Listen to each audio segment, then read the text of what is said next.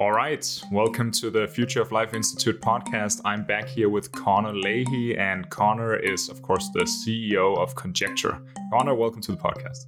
Back again. All right, so how does the strategic landscape of AGI look like right now? Tell me, tell me if you think this kind of structure is is approximately true. You have OpenAI and DeepMind in front followed by the American tech giants like Apple and Google and Meta. And then perhaps you have American startups, and then you have Chinese tech giants and, and startups. Uh, in terms of capabilities, is that the right ordering? Sort of. I would say DeepMind is behind OpenAI by a pretty significant margin right now. Uh, I think Anthropic might actually be ahead of DeepMind at this point. Um, not 100% clear. DeepMind keeps their cards much closer to their chest, so they might have some really impressive eternal things. I've heard some things to that effect, but I don't have evidence of them. So it seems to me OpenAI is clear front center ahead of everyone else. I expect Anthropic will catch up. It seems like they're trying very hard to train their GPT-4 model right now, like equivalent model right now. I expect they will succeed. Tech giants, I mean, really depends. Like Meta is like pretty far behind. Google is DeepMind. Um, Apple doesn't do anything as far as I can tell. So I would, for example, think some startups such as Character are ahead of all of them. Um, like Character AI is a company that was founded by Noam Shazeer and others. Noam Shazeer being the person who invented the transformer, and you know they're they're both focused on chatbots and such, but their their models are quite good. They're quite good.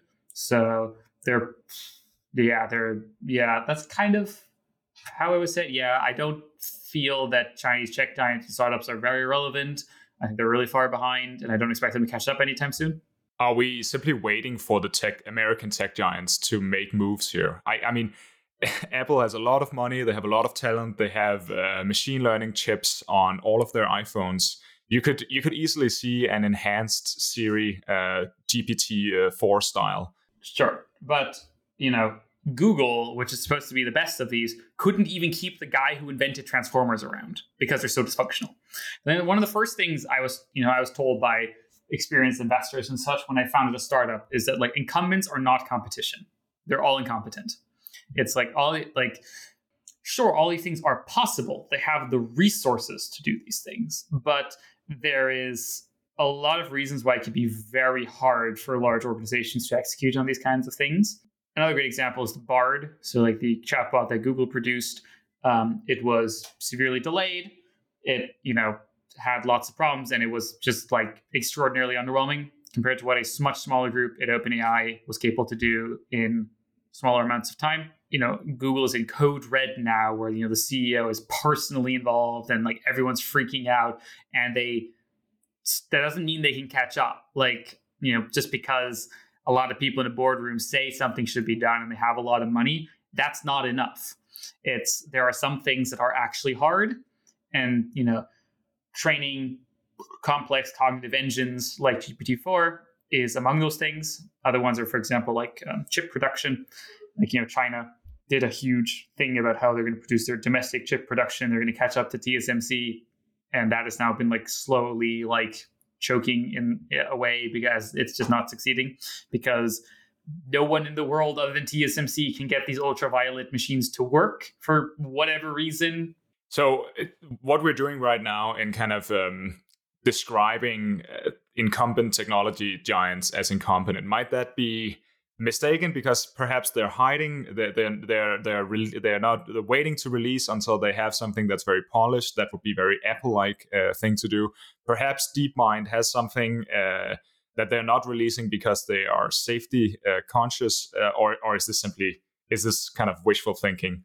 Wishful thinking. Okay. So so so the situation is that this is interesting because then the situation is kind of how it would look if you're a naive observer. You're just seeing OpenAI making lots of progress, and the the most legible big players are the most advanced big players. Is that so? So basically, the the strategic landscape is transparent in that way. It is quite transparent. Like uh, the truth of the matter is, this field is not good with secrecy. This is not like defense contractors where people have a culture of secrecy and like keeping things close to chest. Like Apple is like the only company on this list that like is good at that. DeepMind also, Anthropic is also trying, but you know, mixed. If you ask, you know, who's better, you know, Lockheed Martin or like, you know, Airbus fighter jets or whatever, I'm like, okay, I genuinely don't know. like, you know, that's like actually hard to know. And like people will actively make it hard for you to know these things. But like all these people have an incentive to make it public how good they are. And they do so quite aggressively when it benefits them. And, you know, Google, you know, scrambled after ChatGPT to catch up with Bard and they put their best effort forward and it was a flop. And, you know, same thing like with Ernie and China and stuff like this. Like, I think like don't galaxy brain yourself like it's just what it looks like and also the ai researchers in the most advanced organizations they they want their they want to publish research so that they per, perhaps can can move to another organization they have mo- they have interests and incentives that are not uh, not particularly aligned with the company they work for so there are these there are these publishing norms where your resume as an ai researcher is your published papers um, does this make it basically uh, difficult to uh, to prevent new advances from from spreading out to to a lot of companies? Yep, that's exactly correct. But if that's the case, why can't Google catch up then? Because there is an additional aspect to it, um, which is execution and tacit knowledge. So, especially with large language model training, a massive amount what differentiates a good language model from a decent language model is weird voodoo shit where it's just like someone just has a feeling like, oh, you know, you have to turn down the Adam beta 2 decay parameter. Why? Noam said so. You know, like there is a theoretical catch up, you know, where it's like, you know, you need to come up with the right architecture, the right algorithms, whatever. But there's also engineering, like just like research and like logistics, like, you know, setting up a big compute data center is hard and takes a lot of money and time and specialized effort. And also then you need so there's like a logistical aspect to it. There's also there's a you know will and like you know executive capacity that like can an organization commit to doing something like this and like have someone lead it who can like actually manage the complexities involved with it. And then there's a huge aspect of tacit knowledge of just like the stuff that isn't written down and there's a lot that is not written down. And that that tacit knowledge might be particularly important in chip production, which could be why you know the, the, the giants or the people in front, the companies in front in chip production are you know they, they are very difficult to copy. That is exactly correct. Like this is also what people on the inside of like chip production will tell you that there is a absolutely phenomenally large amount of tacit knowledge that goes into producing high end computer chips, and that like there's a lot of this tacit knowledge like only TSMC has, and like they're not writing it down. And even if they wanted to, they probably couldn't. Why is it that, for example, with defense companies or with chip production, there there's a there's a protection of intellectual property in in such companies that we don't see in, in AI companies. In the in the most kind of secure or, or, or safe uh, secrecy uh, in AI companies is simply to to not say what's happening you, you don't see that that these uh, company secrets are protected by intellectual property in the same way. Yep, I think this is completely contingent, historical, cultural fact. I think there is no. It didn't have to be this way. I think it was literally just coincidence.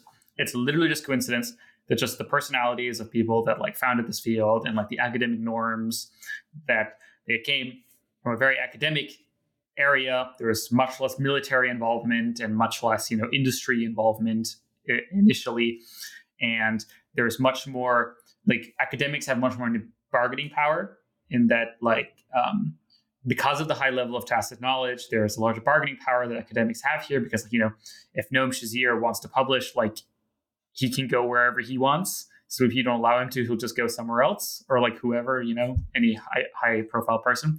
But I think this is totally contingent. From the perspective of people in ML, I think like this is the way things have always been, will always be, can only be. This is obviously wrong because you know you're telling me the people who build like you know stealth fighters are not incredible scientists and engineers. Like you know, give me a break. Like just because you're a great scientist and engineer doesn't mean they're like you know compelled by their very genomics to like you know want to publish. Like no, this is just a cultural. This is just a contingent truth about how the culture happened to have evolved as the race to AGI heats up, will we see more more more closedness? So closed data, closed algorithms. Uh, you see labs not publishing as many papers. Will these kind of open source uh, norms from the AI researcher community begin to fall apart? I hope so. We're seeing some of it, that's for sure, and I hope it accelerates. Okay, as you see it, we are already in a race towards AGI, correct? Yep, obviously. So maybe 10 years ago, when people were debating AI, people would debate whether human level AI is, is possible and whether we could whether we could get there within a couple of centuries and so on. Perhaps uh, is it time now to retire the, the term AGI and to talk about just specific predictions because it's it's people mean a lot of different things. Perhaps if you if you asked uh, Connor Leahy in, in 2010 whether ChatGPT or uh, GPT-4 was an AGI system, what would you have responded? I mean, depending on how well you described it, I would have said yes, but I do think these things are AGI, so I still do. But just like people just don't like my definition of the word AGI, so I don't use that word very much. I agree that the word AGI is not particularly good. It's um, people use it to mean very, very different things. Like by reasonable definitions of AGI that were used like 10 years ago, obviously ChatGPT is AGI, obviously so. Like most of the definitions of AGI from like 10 or 20 years ago were, you know, vaguely can do some human-like things in some scenarios, right? And like, you know, and like, you know, reasonable human level performance on like a pretty wide range of tasks. Obviously, ChatGPT and GPT-4 have reached this level, and obviously they have the ability to go beyond that. But there's other definitions that they don't fulfill, you know, like strictly better at humans at literally everything. Like, sure, you know, ChatGPT is not that but also lol like what are you doing? Perhaps that's not super interesting. There will always be 2% where humans are just better.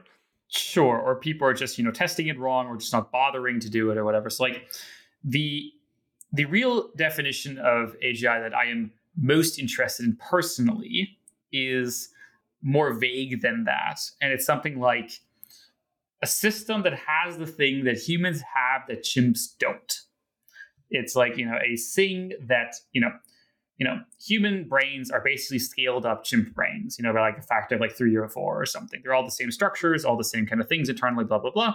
But humans go to the moon, chimps don't. So, you know, there's some people who are like, oh, okay, but like, you know, there's always going to be some task that a specialized, you know, tool, like, you know, an AGI couldn't fold proteins as good as AlphaFold or whatever. And I'm like, yeah, yeah, yeah, sure, sure, sure, sure, sure. AGI, maybe you can't fold proteins as good as AlphaFold but it can invent AlphaFold. So the relevant thing I'm personally interested in is just like a thing that is powerful enough to learn and do science and to pose potentially existential risks to humanity. Like those are the thing I personally care about. And when I talk about AGI, that's generally what I'm referring to. But I agree it's a bad meme, like it's a bad word, because other people, as I've said before, some people when they hear AGI, they think like, you know, friendly human robot buddy who's like you know sort of smart as you but not really smarter you know? But other people think you know agi is godlike super thing that can do everything a lot of intermediate things. Uh, yeah you know we can we can have an we can have a semantic fight about this but i don't know.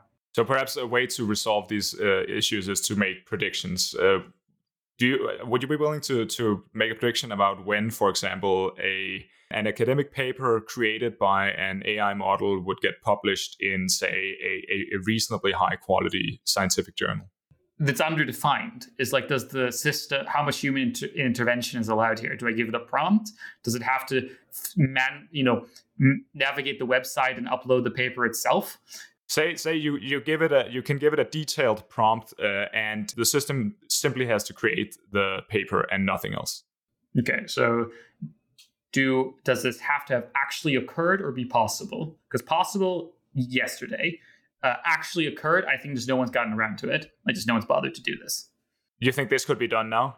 Yeah, absolutely. Like obviously so. Like the, you know the Sokal affair, you know, already got papers published. You know, you know, decades ago, which complete nonsense. I think you could have done this with GPT two probably if you if you allow like non STEM journals. You maybe need GPT three for STEM journals, but like have you read ML papers? Like so many of them are so awful. Like this is like not that hard. So you think this is basically already here now? Oh yeah, absolutely. But I think this is not capturing the thing you're interested in. The thing I think you're probably interested in is that, like, can it do science? You're not interested in can it trick reviewers into thinking something is good.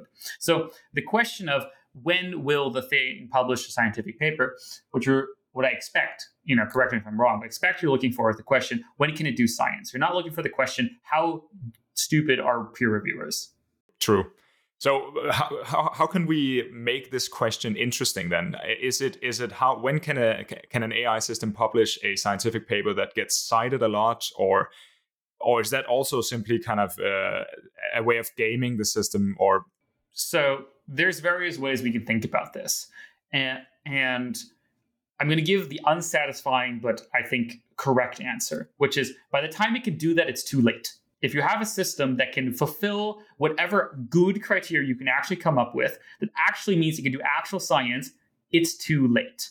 And i expect at that point if we have not aligned such a system if you're not creating from things then you know end times are upon us and we do not have much time left if any. If you ask me to bet on these things or like you know do you know with my real money i just like wouldn't because i like i don't expect the bet to pay out do you expect ais to publish uh, credible scientific papers before they can empty a dishwasher? Credible or correct? Those are different.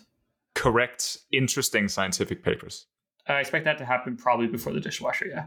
I can make a concrete prediction. I expect the world to end before you know like m- more than 10% of cars on the street are autonomous. Okay. So what what we have here is is a scenario in which uh, we are close to to transformative AI, we could call it, uh, or perhaps deadly AI.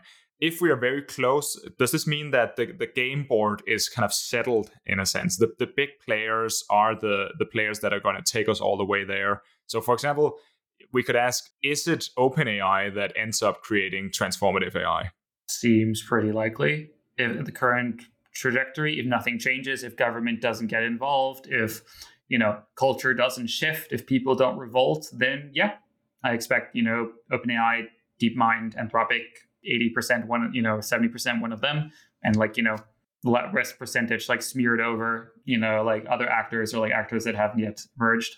Are we are we getting hyped up on an exponential curve that's about to flatten off so will we, for example, because we run out of data or we run out of accessible compute or something uh, of that nature, this is not something you see you, you see coming. I don't see any reason to expect this. My general predictions are usually predict what if you don't know what the future is going to hold, predict that what just happened will happen again.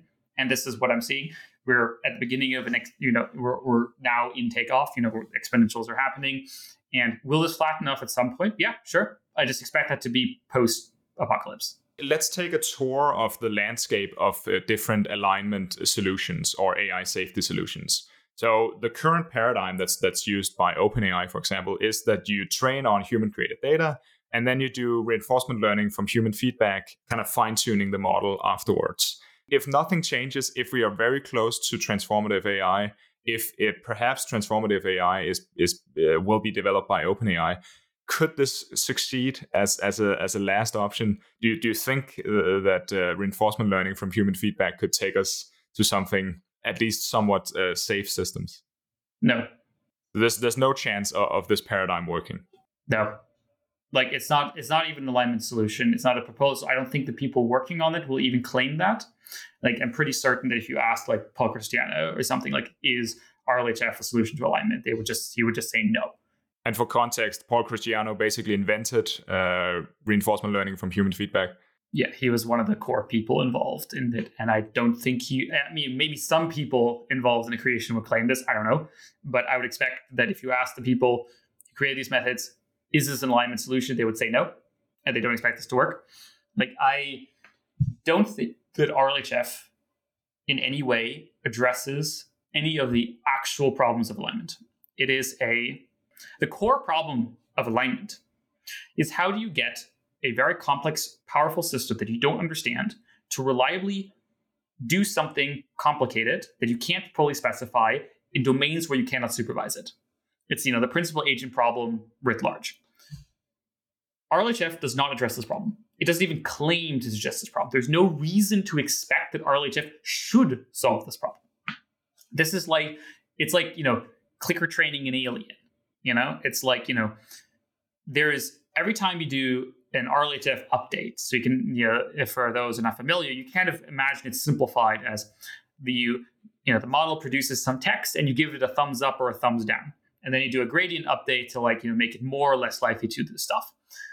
You have no idea what is in that gradient. There is no idea what it is learning, what it is updating on. You know, let's say you know your model threatens some users or whatever, and you're saying like, "Oh, that's bad," so you give it a thumbs down.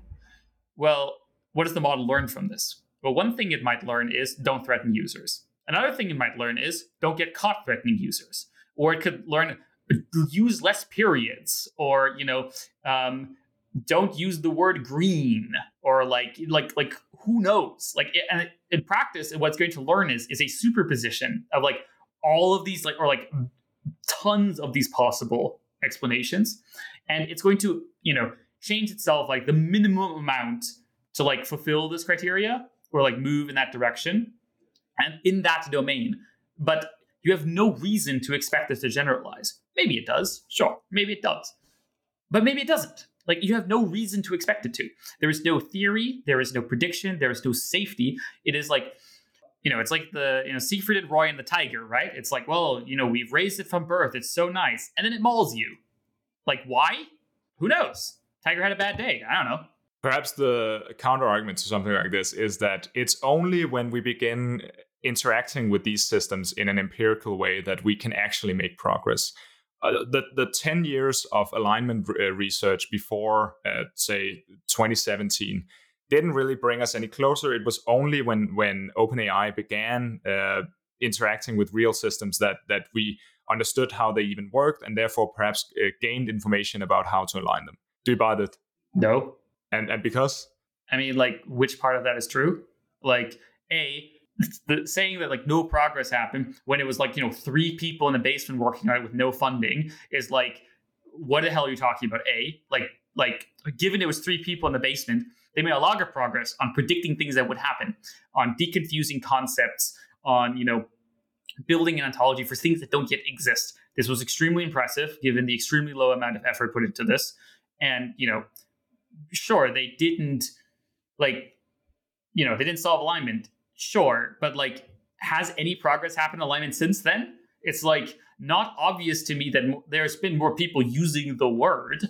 There's a lot more papers about it, but like, and like, there's stuff like RLHF and stuff. I don't consider RLHF to be progress in a sense as regression. It's like the fact that anyone, and this is not to meant to be as a critique per se of the people who did RLHF, because I think they were fully aware that hey, this is not alignment. This is just an interesting thing we want to study a little bit, which I think is totally fair. It's legitimate. Uh, you know, and like RLHF has its purpose. It's you know, it's a great way to make your product nicer, right? As like a capabilities method, RLHF is totally fine. Like you know, just don't delude yourself into thinking that this is, you know, I don't buy this whole like, well, if it makes the a model behave better in some subset of scenarios, this is progress towards alignment. I think this is a really bad way of thinking of the problem. It's like saying well, if I hide my password file two folders deep, then that is security because, you know, there are some scenarios where an attacker would not think to look two folders deep. And I'm like, sure, in like some trivial sense, that's true. But like, that's obviously not what we mean when we talk about security. It's like if you enc- if you encrypt the password file, but your encryption is bad, I'm like, okay, that's progress, but your encryption is bad. I'm like, all right, cool. This is obviously safety. I accept this as safety, but now I have problems with your encryption, you know, system. That is progress on alignment that we can argue about. You moving a thing, your, your password.txt two folders deep, I do not consider progress. You weren't even trying to solve the problem. You were trying to do something different, you know. You, you don't think that uh, Microsoft's uh, Bing Chat or Sydney uh, was less aligned than uh, ChatGPT 4? Not in the ways I care about. Like, it's you. I think this is a stretching of what I use the term alignment for.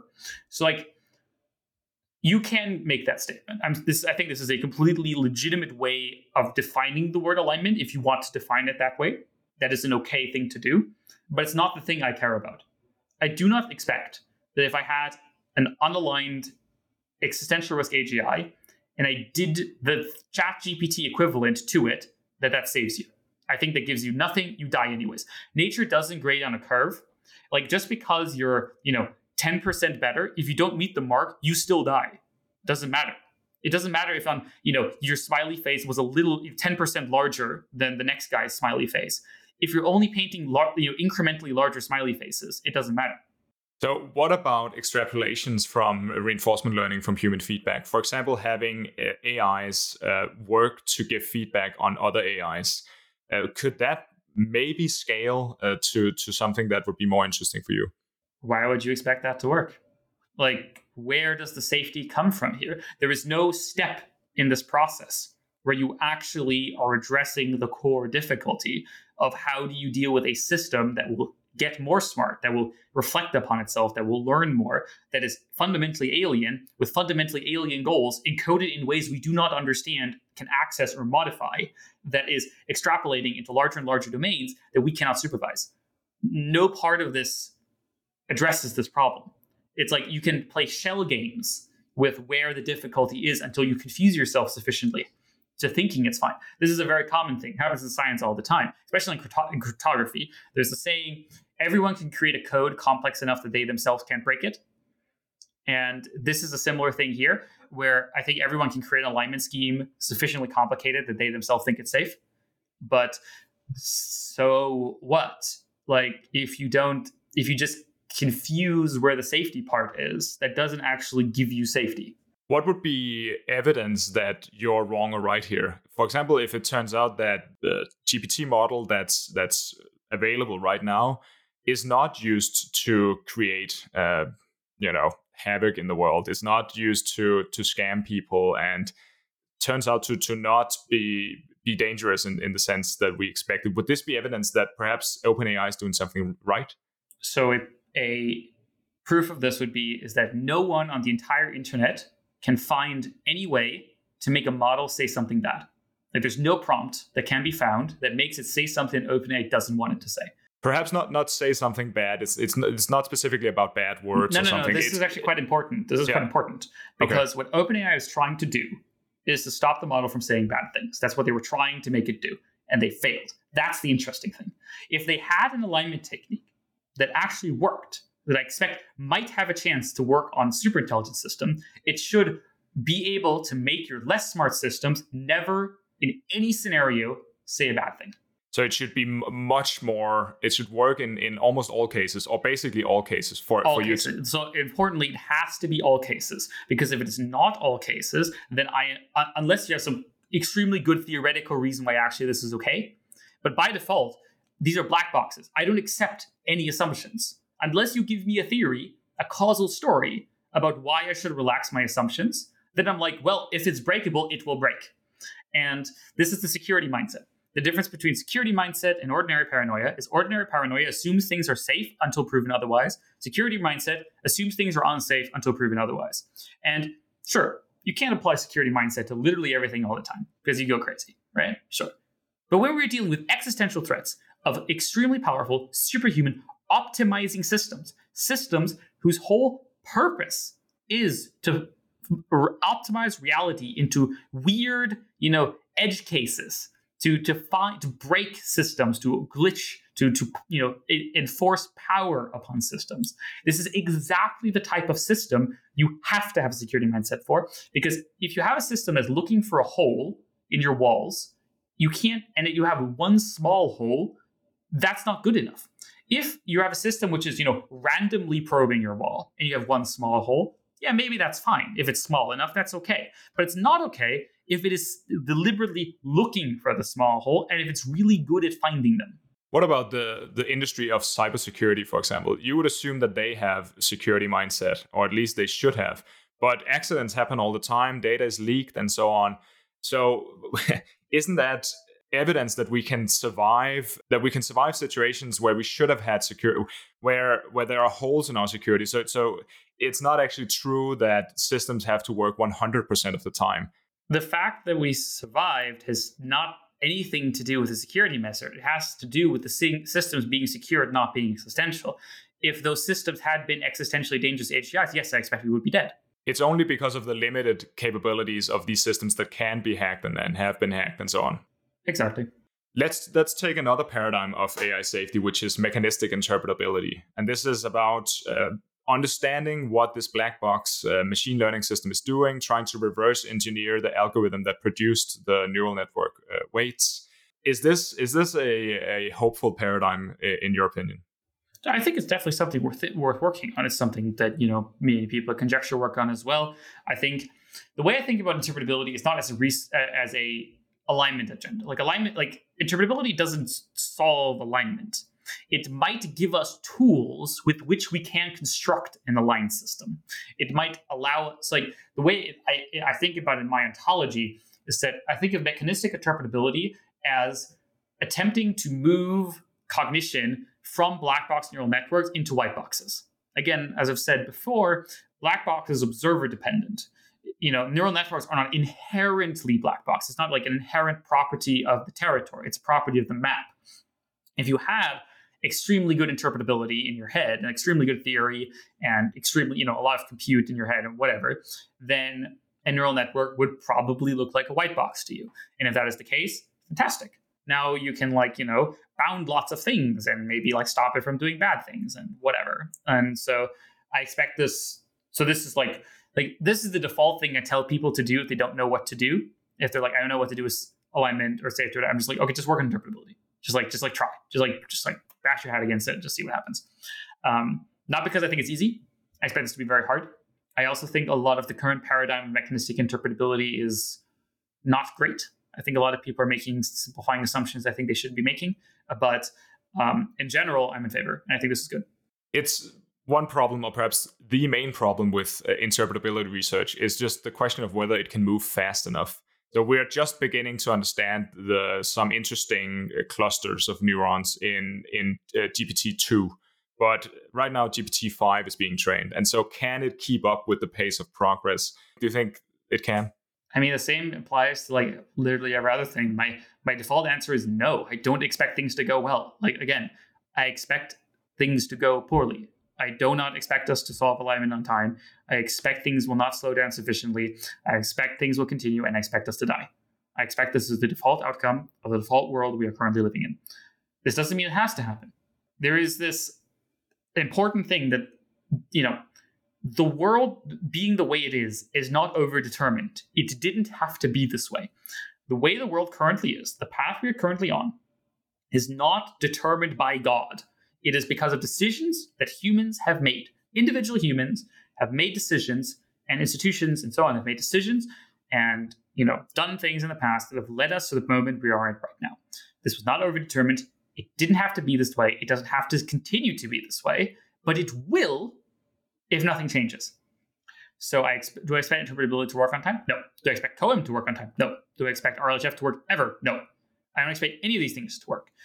That doesn't mean it's impossible if we take action, if things change, if we slow down, or if we make some crazy breakthroughs or whatever. I think I think interpretability is like I think there is a lot that can be done here.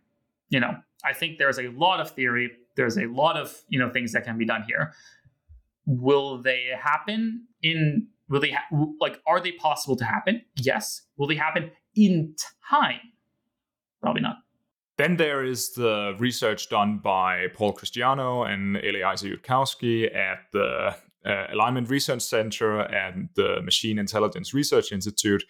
This is something that's that's for me at least difficult to understand. As I see it, it is it is attempting to make uh, to, to, to use mathematics to prove something about the, the background assumptions that uh, in which alignment is uh, is situated. What do, what do you think of this research paradigm? Should we have? I mean, is there any hope here? So I feel like both Paul and Eliezer would scream if you put them in the same bucket, I think their research is actually very different. Um, so just to say a few words on that, um, the straw man. I'm going to. I'm, I'm specifically straw manning because uh, Eliezer and Paul are some of the most difficult people to get their true opinions right. So basically, every single person I know completely mischaracterizes Paul, even people who know him very well. Like whenever someone very, who knows Paul very well, I ask them what Paul believes, they tell me X, and then I ask Paul, he tells me something different. So like I I think I don't think this is malicious. I think it's just hit Paul and Yudkowsky's opinions are very subtle and very complex, and communicating them is hard. So I am prefixing this that I am definitely misunderstanding what Paul and Eliezer truly believe. I can just give my best straw man. So my best straw man I can give for the Christiano view is that he works on currently something called ELK, which is eliciting latent knowledge. It's kind of like this attempt to uh, that plus another thing that I'm aware of, where he's trying to like think of worst case scenarios. How can you get like true knowledge out of like neural networks? How can you get their true beliefs about system, not necessarily networks, like any system, like arbitrary system, even if they're deceptive. And also related to that, he does some like semi-formal work about like proofs and like causal causal tracing through neural networks and stuff like this.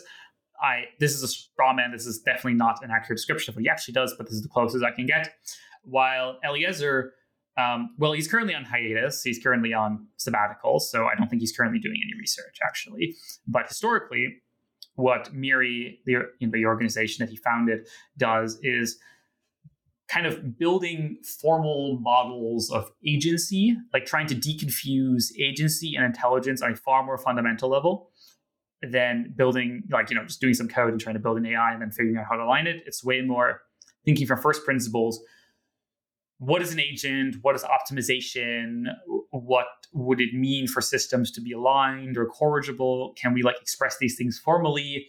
How can like systems know that you know they or their successors will be aligned? How can they prove things about themselves? How would they coordinate or like work together? Blah, work on like decision theory, on embedded agency, stuff like this. So I think a lot of the MIRI paradigm is um, a lot more subtle than and then and I understand the MIRI paradigm better than I do Paul. Um, I think a lot of it is very subtle, but actually, I think a lot of the MIRI work is very good. I think it's very good work. I think it's really interesting. Um, but that's just my opinion. Um, so when people talk about like formal mathematical theories, blah blah blah, they often refer, I think, to like something that I think Eliezer said in the sequences, where he's like, the only way to get aligned AGI is like formally proof checked, full thing, you know, solve all of alignment in theory, and then you know build AGI. I don't know if he still believes this. He probably does, but I'm just saying I just don't know. I haven't. I don't think I've asked him. Maybe I've asked him, but I don't remember his answer. Um, and I don't think Paul believes this. I might, I, I like Paul. Last time I talked to him, again, this is straw man. Please don't hold me to this, Paul. Sorry if I'm misrepresenting you here. Um, my understanding is that he has like you know 30% p doom even in on the current path or something like that, which obviously isn't going through formal methods. So by that, I deduce that he doesn't expect this to be necessary. If that's wrong, I apologize. That's just my impression that Paul is quite open to non-formal things and neural networks and that kind of stuff. While Eliezer kind of has this belief that like if we if it's just neural networks, we're super screwed. We're just super super screwed. There's nothing we can do. It's way too hard. So like a lot of the MIRI perspective, I think, is that like aligning neural networks is so hard that we have to develop something that isn't neural networks that is easier to align, and then you have to use that instead. And this has been not super successful as far as I can tell. My view on this is not sure about Paul's agenda. Bit pessimistic. I'm pretty pessimistic about Elk. It seems too hard. Um, pretty pessimistic about that. Don't really understand the other stuff he's working on. Can't really comment on that. Um, I definitely disagree with him on some points about interpretability and um, PDOOM and such. I think he's too optimistic about many things, but every time when I bring this up, he actually then has good counterpoints. So maybe he has some good counterpoints I just don't know about. For Eliezer, I agree that in a good world, that's what we would do. Like I think in a good world where people are, are sane and like coordinated and we take lots of time, we would do much more MIRI like things. Not necessarily exactly what MIRI do, did. I think some of the exact details of like MIRI's research agenda are like not what I would have done, but like the general like class of things, like let's deconfuse agency, let's deconfuse alignment, corrigibility, and then like try to build formal models and like try to understand this. I think this is super sensible. I think this is like a super sensible thing to do. It didn't work in this one specific instance, given the constraints they had, I don't think that means the entire class of methodology is, you know, ontologically flawed and like cannot possibly work. I'm just like, you know, they tried, they found some things that I find interesting, and other things didn't work out. Like, bro, that's how science works. And perhaps perhaps it could have worked if we had started in 1950 working on this and had developed it alongside the you know the general mathematics of computation or something like that. Yep, I think this is completely feasible. I think it's completely possible that just like if things had gone slightly differently, or just you know if MIRI had you know one more John von Neumann get involved and get really into it at the early days, like you know I think it's not obvious that this is a hundred years away or something like this. Um, it might be, but it's not obvious to me. Like things always feel impossibly far away until they're not. People thought, you know, flying machines were hundreds of years away the day before it happened. Same thing with like, you know, nuclear fusion and like fission and like stuff like that. So like it's I feel like MIRI gets a bad rap. Is that sure they made some technical bets and they didn't quite work out, but I think that's like fair. So I'm pretty sympathetic to the Yudkowsky view. Even so, I am uh, so my personal view is kind of like we're at the point. This is a strategic decision. Like, okay, if I had, if I knew I had 50 years, I'd probably work on MIRI like stuff. But I'm like, all right, I don't have 50 years, so I'm t- like the kind of COEM stuff I work on is more of a compromise between the various positions where we're like, all right, there's a spectrum between fully formal, everything white box, and nothing formal, completely black box. Let's try to move to as far towards the formal things possible, but no further, kind of that makes any sense. It does. So perhaps introduce COEMs, these cognitive emulations. Yeah. So uh, cognitive emulation or COEM is the agenda that I and Conjecture are primarily focused on right now. It is a proposal for, for a, well, more a research agenda for how we could get towards more safe, useful, powerful AI systems by fundamentally trying to build bounded, understandable systems that emulate human like reasoning, not arbitrary reasoning, not like they just solve the problem by whatever means necessary, but they solve it in the way humans would solve a problem, in a way that you can understand. So that when you use a COEM system, and so these are systems, not models. Like I don't expect this to be like this is not a neural network. This is like a it may involve neural networks. It probably does involve neural networks, but it'll be like a you know system of many subcomponents which can include neural networks, but also include non-neural network components. That when you use such a system, at the end, you get a causal story. You get a, a reason to believe that you can understand using human like reasoning why it made the choices it did, why it did the things it did, and why you should trust the output to be valid in this regard. Yeah, and for listeners who were enticed by that description, uh, they should go back and listen to the previous podcast in this series where Connor and me we discussed this for an hour and a half. All right, so as we see more and more uh, capable AI systems, do you expect us to also see more and more public attention? Do you expect uh, public attention to to kind of scale with with capabilities, or will public attention uh, lag behind and only come in uh, right at at the very end? Both in that I think we're at the very end and we're starting to see the attention now. Okay. Do you think that this will on, on net be a positive or a negative? So will public attention to AI make AI safer? At the current point, I see it as positive. Um, this is not obvious. It could still go negative very easily. But the way I currently see things is, is that all the everyone is racing headlong into the abyss and at least what the public so far, in my experience, has been able to do is to notice, hey, wait, what the fuck? Don't do that. Which is great progress, as far as I can tell. It is truly maddening how many smart, you know, ML professors and whatever are so incredibly, utterly resistant to the possibility that what they're doing might be bad or might be dangerous. It is incredible the level of rationalization that people are capable of. I mean, it's not incredible. Like, it's actually very expected. This is exactly what you expect. They rely on a man to understand something when his salary depends on him not understanding it. And even the people who claim to understand it and say all the right words, like, you know, they still do it. Like, you know, OpenAI can say all the nice words about alignment they want, or Anthropic, or DeepMind, or whatever. They're still racing to AGI, and they don't have an alignment solution. So I don't like speculating about people's like internal minds are like why are they doing it? Are they good? Are they aligned? Or that? I don't really care. What I care about is what they do. And for me, the writing is on the wall. Just people are just careening towards the abyss. And if no intervention happens, if nothing changes, they will just go straight off that cliff with all of us in tow. And I think the public you know, even so they don't understand many things, and there's many ways in which they can make things worse, do seem to understand the very, very simple concept of don't careen off abyss into the abyss. Stop that right now. So here, here's an argument. Uh, OpenAI releases GPT-4, and this draws a lot of attention, and therefore we get more resources into regulation and and AI safety research and so on.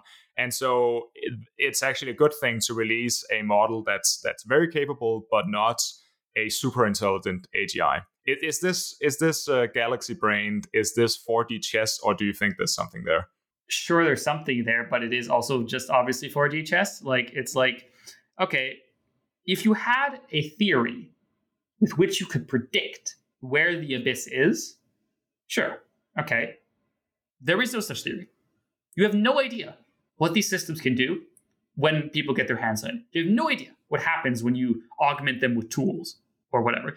You have no idea what these things can do. There's no bounds, there's no limit, there's whatever. So every time you release a model, every time you build such a model, you're rolling a die. You know, maybe this time's fine. Maybe next time's fine.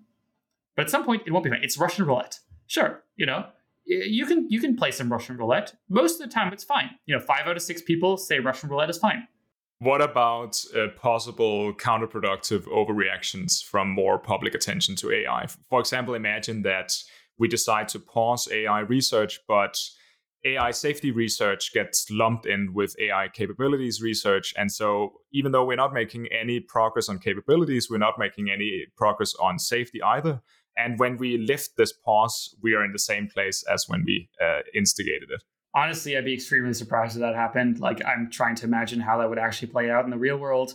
Like, people won't even accept like a moratorium on training things larger than GPT-4, which is like the easiest thing to implement, the easiest thing to monitor that affects like, you know, a teeny tiny sliver of all AI research. Like there are so few people that could or ever would train a GPT-4 size model.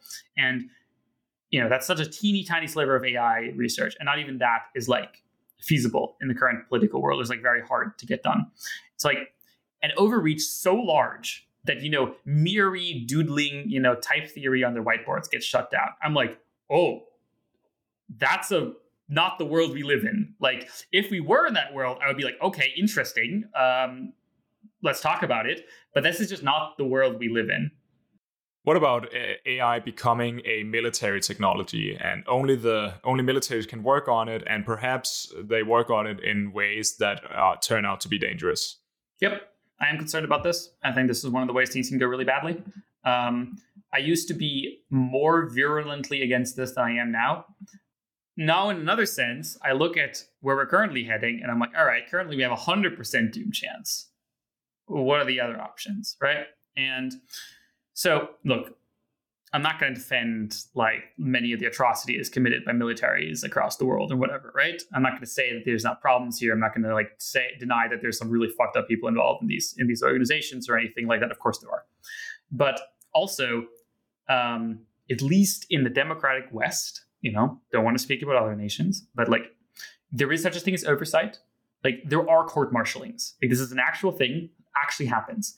In a sense, the military is authoritarian in a good way.